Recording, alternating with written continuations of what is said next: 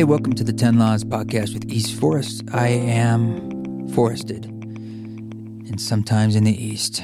This week, I wanted to do something a little different. It's a little bit in line when I told you the story behind the 10 Laws song. I wanted this time tell you the story behind the Grandmother Sphere song because it's one that I also get a lot of questions about.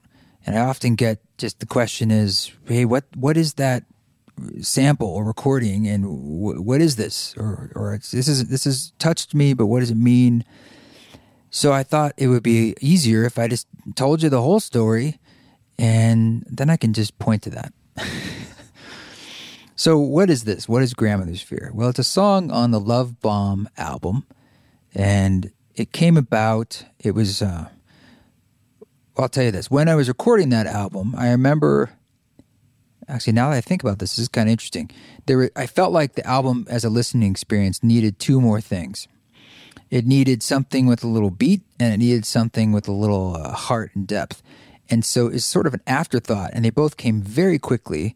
Was Grandmother's Sphere and Beatific. Both of those two songs have now by far been the most popular tracks from that record, and some of the more popular tracks, East Forest tracks, period. So actually, now that I'm saying this, I'm feeling like there's probably a, a lesson there in, I don't know, not thinking about it or. Uh, I have heard that story before from artists where it's like at the end of a recording process, you know, the the single in a sense comes out really quickly and easily, like right at the end. What are you going to do? Uh, maybe that's just the process. But Grandmother's Sphere, um, I had that sort of melodic song. That was something uh, I had been riffing on for a long time. It's sort of a, a fifth. It's like a, a C in the key of C, I think, just playing fifths. And this, I mean, that record in the song itself is, is from quite a while ago. I don't remember the exact year. I'm going to say 2012, something like that. But I, I, had a sample, a field recording, so to speak, of me talking to myself, giving myself notes from 2008. And that's what you hear in the song. And it was from my first experience with ayahuasca, which um, I did with a Peruvian shaman who was very traditional. And I heard, like, oh, his ayahuasca, it's like the champagne of ayahuasca. I mean, it's very good, very strong, very uh, authentic, so to speak, experience in the Peruvian sense. And I had a friend who had worked with these guys. And at this is back in 2008, ayahuasca is just starting to percolate and get more popular, so to speak. And he said something like, "So when are you going to do this? When are you going to when are you going to work with ayahuasca?" And I had only really read about it in Rolling Stone magazine. It was a profile, I think, on Daniel Pinchbeck, and it did not paint a pretty picture. It was not a stunning endorsement. It talked about him wearing an eye shade a diaper and having a bucket to vomit into and being in some apartment. And that's how you did this ayahuasca thing. So I was terrified, and I didn't see. It, was it was a tough sell, but my friend was somewhat relentless on asking me when I was going to do it, and I did hear a certain calling or resonance inside me that thought, "Yeah, there's something there," and of course, as the universe would have it, at this point in my life in 2008, this is when everything was changing and uh, big change in my life. I was in New York City. My old music project was falling apart. The recession of 2008 happened. I was a photographer, was sort of my money job. That was having trouble because of the recession. And I was just looking for something new. And I was going through a lot of pretty profound changes on a spiritual level. And this is this is also exactly when uh, East Forest music, so to speak. Do I keep saying so to speak? I apologize. That's when it started. Okay, and I've told that story before.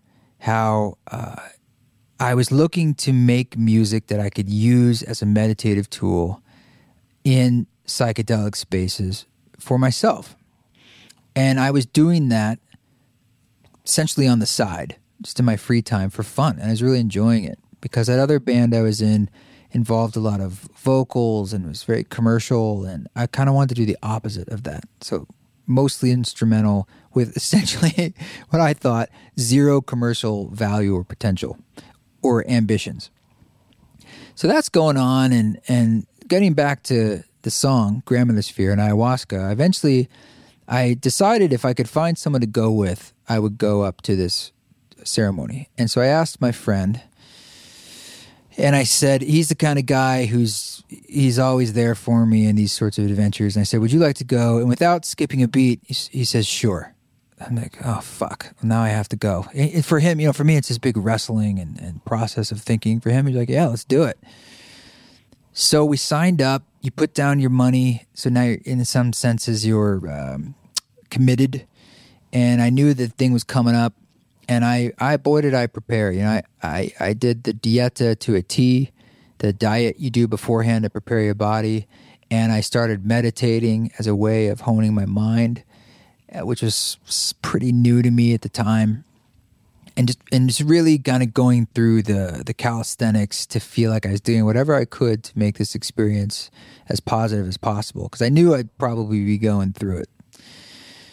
So the time came, and we went up there, and uh, it was a group of about I don't know twenty or so people in a big circle uh, up in the in a rural location, and I was extremely nervous, and I drank one whatever it is sludgy cup of this goo, and um, I remember it was just going around a circle, right? I was one of the last ones in the circle, and I think someone who drank midway in the circle, okay?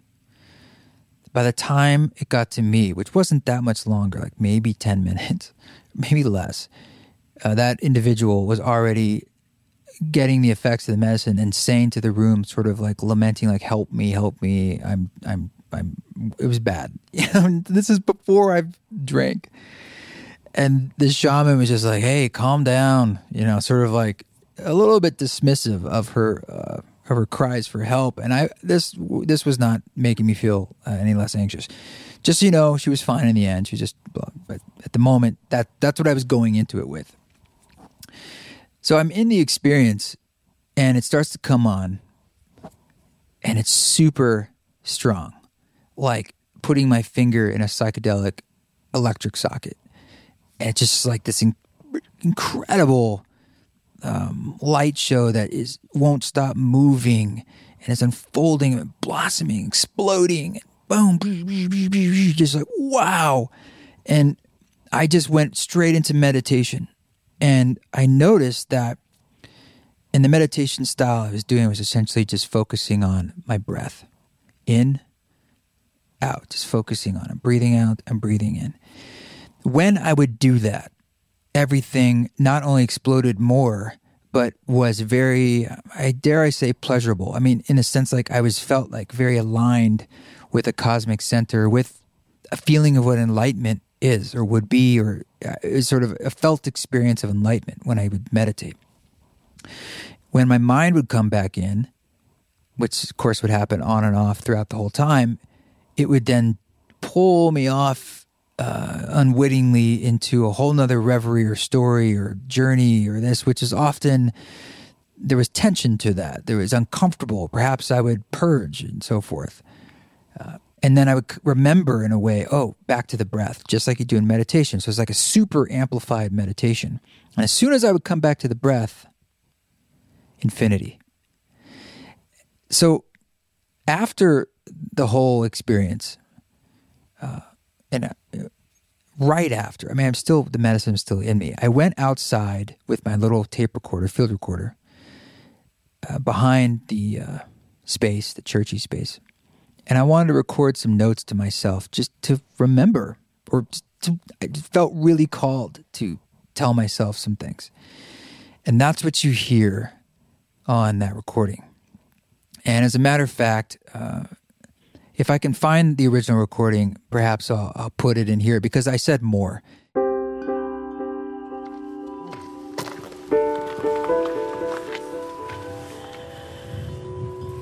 December 6, 2008.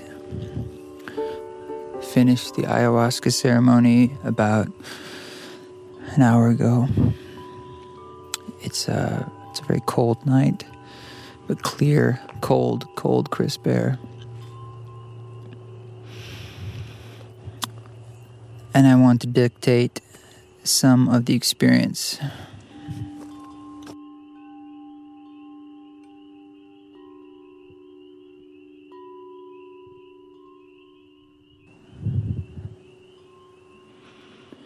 Closing my eyes, I could see a kaleidoscope, ever changing light show similar to nighttime at Burning Man, only as a representation on Earth. Multifaceted, multicolor lasers, colors against the against the pattern of darkness, geometric patterns and lines and swirls and curls and a rapid fire, very intense began focusing on my breath. We were told to breathe in through our nose, out through our mouth, which I found to be profoundly helpful. Very quickly, the intensity grew. I felt very sweaty, very hot, very uncomfortable. Started lifting up my shirt, taking off my socks, just very hot, uh, sweating bullets. Uh, realize these are often what happens when you're nauseous tried not to judge the situation. I felt an intense buzzing building. Uh, energy, not as much auditory as an energy buzzing, building. And I knew what was coming, but I was just didn't know what was coming. And I heard a, a, a voice. The voice was like you know, obviously not, we weren't speaking, but it was just in my thoughts, but it was an entity, a voice. And the voice said, very feminine energy throughout. The voice said, okay, okay. It was a cheerful voice. Are, are you ready? So we're, we're just going to do this. And, you know, after that, it, it's to be, it's to be so great. Okay? No worries. And I was like, the voice, no, no, don't, don't think about it too much. We're just, we're just gonna do, we're gonna get it over with. We're just gonna get this over with. And, and then I, I purged and I lay down on my side in the fetal position on my side with my bucket in my arms. And very quickly I started to feel much better. And the energy turned into a slipping into into bliss This is where it gets difficult to find the right words without framing my thoughts in an incorrect way.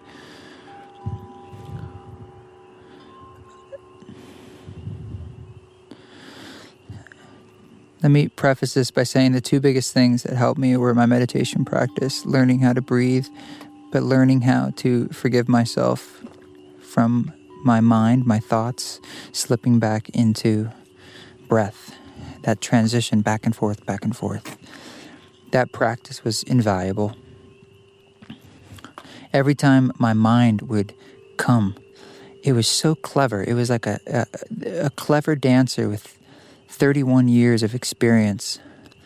So masterful, my mind, to trick me into giving it power, into succumbing to its fears. Hearing someone get sick and panicking or feeling eh, anxiety and my it's a thought my mind feeling this thinking it and returning to the breath for, with thoughtless breath. Instant bliss returns. Instant infinity. And he would sing these songs and I could feel this energy that I could feel the spirit coming near me like at a party like when someone comes up to you and dances and if I could let go of everything, if I could let go of myself and my worries, or I could let go of right or wrong, then I could flirt back. You know, with just the right amount of ego. And from moment to moment, from moment to moment, it would get deeper and deeper, depending on how successful I was at releasing my thoughts about the connection and about letting go. And it was amazing.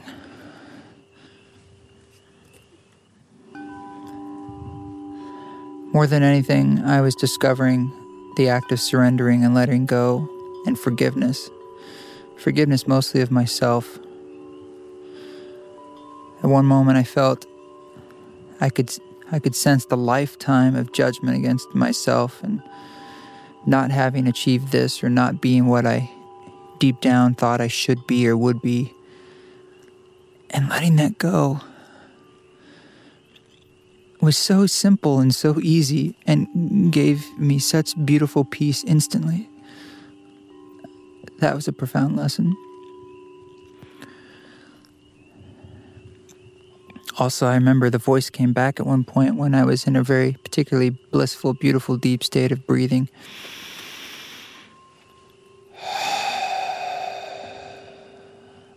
The breath, the voice said, Do you want to know what enlightenment is?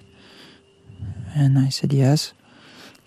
And then I breathed, and there was no thought involved in the breath. It was just a breath. Voice said, That's it. There it is. It's simple as that. It's with you every moment. It's a back and forth, a back and forth. It's all inside us. That enlightenment is as simple as letting go of your mind, letting go of your attachment to yourself, to outcomes, letting go to the way things are and I also discovered that it wasn't a rejection of my ego, but it was a union. It was saying, it was like bringing it on board. I had the thought that on September 16th, when I had my Satori moment with the mushrooms, that it wasn't. Uh, I didn't transcend my ego. We became partners, became, became teammates. And it was like the more I would unionize this du- this apparent apparent duality in our existence, the more again pure my existence became pure and blissful. The moment was and uh, utter beauty, awesome in the in the definition of awesome. But that was it, and I I just sort of remembered I wanted to tell myself, just as you hear in the song, like what is enlightenment and what did I discover that enlightenment is? Not an idea. And the response is in the song. Do you want to know what enlightenment is? And then what is it? Me breathing. And that was sort of like the big takeaway because I realized that that's always with me and it's never further away than my next breath. And it's not something I have to learn or be given, it's something that I already have, that we all have. And it's not this grand golden throne you climb to and they put the thing on your head. It's like, no, man, it's peeling back an onion and you are it. Uh, enlightenment is the base core that always is, that is you. And all you have to do is kind of drop into that pool. And it's available to you at all times. And perhaps you've sloughed off and not, not it's kind of seeing the beauty of what's right in front of you at all times, or I should say, right within you at all times. And we, and we, in a sense, have moments of enlightenment continuously, but we think it's something else. And the richness and the sweetness and the purity of it is actually bigger. I don't even know if I want to say bigger, but more powerful and richer and ineffable than anything, anyway, we could ever learn or achieve or climb to or attain. So the song is essentially about ayahuasca and essentially uh, field recording notes I was taking to myself after that experience. And it's something that uh, it's that was over 10 years ago. It's 11 years ago now, coming up on 12. That I I have it's so salient today as it was in that moment. I remember not just the visual landscape, but I very much remember the feeling of being in that space and learning that lesson. And also how painful it was to fall out of that enlightened, meditative, purity, purative mindset. Um, it was unpleasant, you know, to fall out of that. Not just like, oh, I'm longing for that thing. It was more like chaotic and realizing that all desire that I had, even if it was like I want to drink a water or should I go to the bathroom or any of that stuff in my mind, is just that it's mind. And in that amplified state, it was very unpleasant to be in that roller coaster state of mind. And I was seeing how wickedly acute and the trickster of my mind and how I, I could be lost in this thought thing and not even realize that I'd fallen into it. And of course, this is what we experience with meditation all the time. But again, this was like hyper hyper screen amplification of that experience. And by amplifying in that way, the ayahuasca is helping me really, really see and embody what it feels like to be in those different states and move between them and to see what that sea of consciousness that we have all the time is, or, you know, kind of draw some lines around it, put it in a frame. So that that was kind of my experience with grandmother sphere, and um, I when fast forward to when I was recording Love Bomb, and I thought it, I I kind of knew I had that recording, that field recording, but I didn't want to use it because it felt a too vulnerable, b it felt like maybe people would think it's silly, right? Because it's oh that's too on the nose, and it's too like some guy talking like it's uh you know in you know what I mean? It's like, hey dude, I figured it out. It's just about breathing. And so, oh, thanks, man. Keep smoking the doob. Uh, that's not what I wanted. I didn't. I, I wasn't. I didn't have that confidence in the purity of the message, and that was my own stuff to say that it wouldn't translate through or something. Uh, and that's what music's great at. Is it could take something that could be somewhat banal, just saying like enlightenment is your breath, and you put music with it, and it helps to convey that original feeling that the words are trying to convey and and bring them into a bigger shape. And it's a form of translation. It carries the emotional content with it and can take it across the finish line as an idea. So i ended up putting it in just to play around with it and uh, luckily it ended up making it on the record and i had the the courage to put it out there and it's resonated with many, many, many people since then. And I, I do get uh, messages from folks that say it, it's really touched them, that song, as it did me.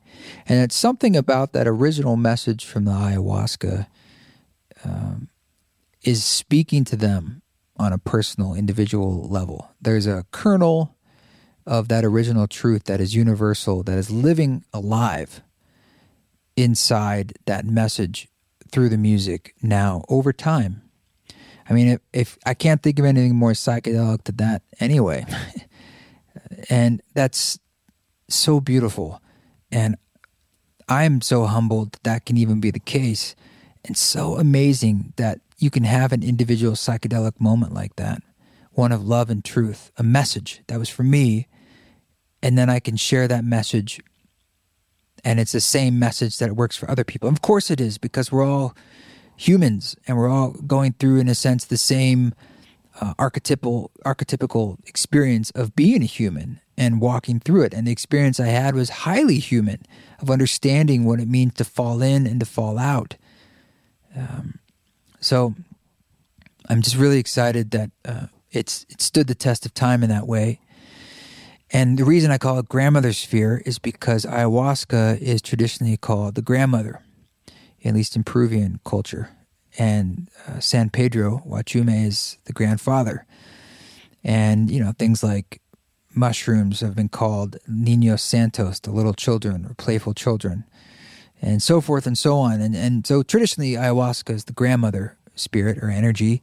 And so grandmother's sphere, I don't know why the sphere was on there. I, maybe that was me just being coy or trying to come up with a title. And I didn't feel right just saying grandmother uh, you know, spheres in general. Like this, there's something about that that's psychedelic and metaphorical about being inside uh, that space or being held inside that sphere of knowledge, and and I think that's where that title comes from. Um, and then I started playing the song live only a few years ago, and I think it was because I realized people were interested in the song, and I th- I don't know. I thought, well, maybe I should try and bring it out into the live space. I wasn't quite sure how to do that, and actually, it was a really challenging song for me to to practice and figure out how to technically do it. Because there's just one that I, I did in the in the studio space, and I, you know you can kind of get a riff until you get it, and then move on. And I never really had to figure out how to do it with looping and live and so forth, and that did take some time. And I think I played it on the Trevor Hall tour fairly consistently. And that was when I finally felt like I was like, okay, I think I have an, an approach on how to maybe play this. And doing songs like that, that uh, I jokingly call them the talkies, where they've got words in them like that. It's recordings like 10 Laws or Grandmother's Sphere. There's a couple others that have samples similar to that. They are some of the more popular songs, and I never want to fall into a trap where I feel I'm pandering and it's like, oh, I'll just do more of that. And that actually was one of the reasons I almost didn't do the Ram Dass record when the idea was initially being bandied about because it's like, I don't want it to feel like it's a gimmick, like I'm doing a whole album of talking stuff with Ram Dass. But what an idiot I was. Um, because you know, it's not about what me and some gimmick. It's about these beautiful messages that Ram Dass is putting out there and me serving them and, and serving them by trying to write music to amplify them. So I've kind of given that up and I just stay with, hey, serve the song. If it wants to be a violin or it wants to be a spoken word or it wants to be a sung vocal or a piano or a drum or whatever it is, my job, our job, is to just listen and listen for that which wants to be served and come forth. And I think that is the job ultimately of the artist. And that can be a tough thing to just open yourself up completely to that bigger what wants to come forth. And I think that happens to us as we're all curators of our lives, all artists of our lives. That might be the question that's being asked of us in conversation with a partner, uh, with your children, with your parents, with the person on customer service on the phone. It's like what what's what's really wanting to come out right now that's of my truth, of that core that we can tap into. So ayahuasca was something I worked with uh, a few more times, I don't know, half a dozen or so in my life. It's been a while. I don't feel the strong urge to work in that space right now. And part of that is because that memory and those messages like from that very first time, are still so clear. I don't. I don't know why I would be uh, diving in again. Although I, I, realize it's infinite lessons, and I'm sure part of that is my own fear and uh, dare I say laziness. But in some ways, there was a moment of time and an era to that, and there's other psychedelic medicines that come and go in my life at different times for different ways obviously psilocybin and mushrooms have been a an ally of mine um, before that and after that and continuously. And these are just different ways of perhaps the universe and the earth speaking to us. And it's an incredible thing that this stuff even exists particularly ayahuasca if you think about the fact that you have to combine two different plants just to make it work and make it be orally active and I heard that the shamans, when they were asked, well, how did you how did you ever discover this out of the thousands, tens of thousands of plants in the jungle to combine these two and prepare it in such a way that this would even be possible? And they're like, well, the plants told us, or like this other plant I took and it, I saw a vision and it told me to do this. So that's that's what I've heard of, of how it goes down. Um, yeah, maybe I'll tell you more stories sometime of those experiences with ayahuasca. I mean, there were lots of synchronicities that happened out of that first, even that first initial time. Like, I I met um, someone that ended up being the person who propelled me into well, really doing all of East Forest. Like, they started setting up the early circles for me to guide people and absolutely instrumental in everything unfolding. So, hats off, and I I give my bow to ayahuasca and say thank you. And thank you to all the medicines, psilocybin, and, and everything else that comes from this earth and that works with us to teach us and help us, and the people and the messages and the relationships we have in this great tapestry of our lives. That sometimes there's there's a big big you know lift up and gives you a big hey here's a big lesson to, for you to learn and sometimes there's there's many many little ones and they're all important and they're all just right for you. So with that i uh, will also leave you with the song grandmother's sphere. Enjoy.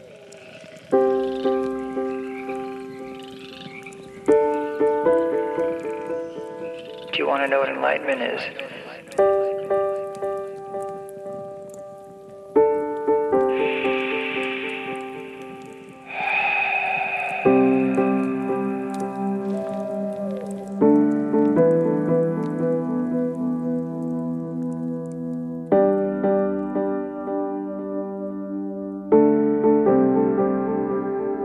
It's with you every moment. It's a back and forth, back and forth. Letting go of your attachment to yourself, to outcomes, letting go to the way things are.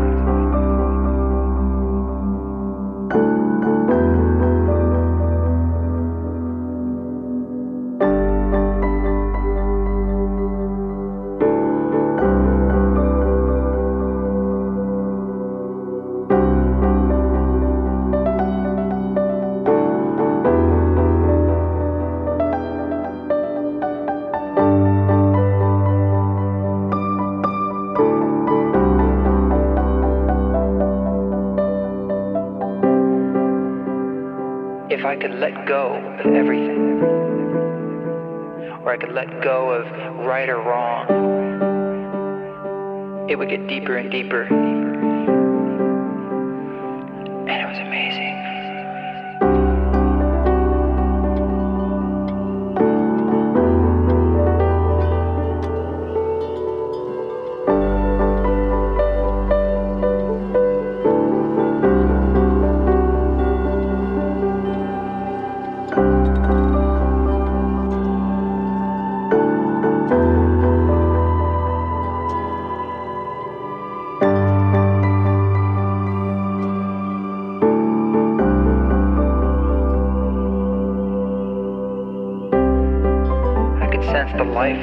Judgment against myself.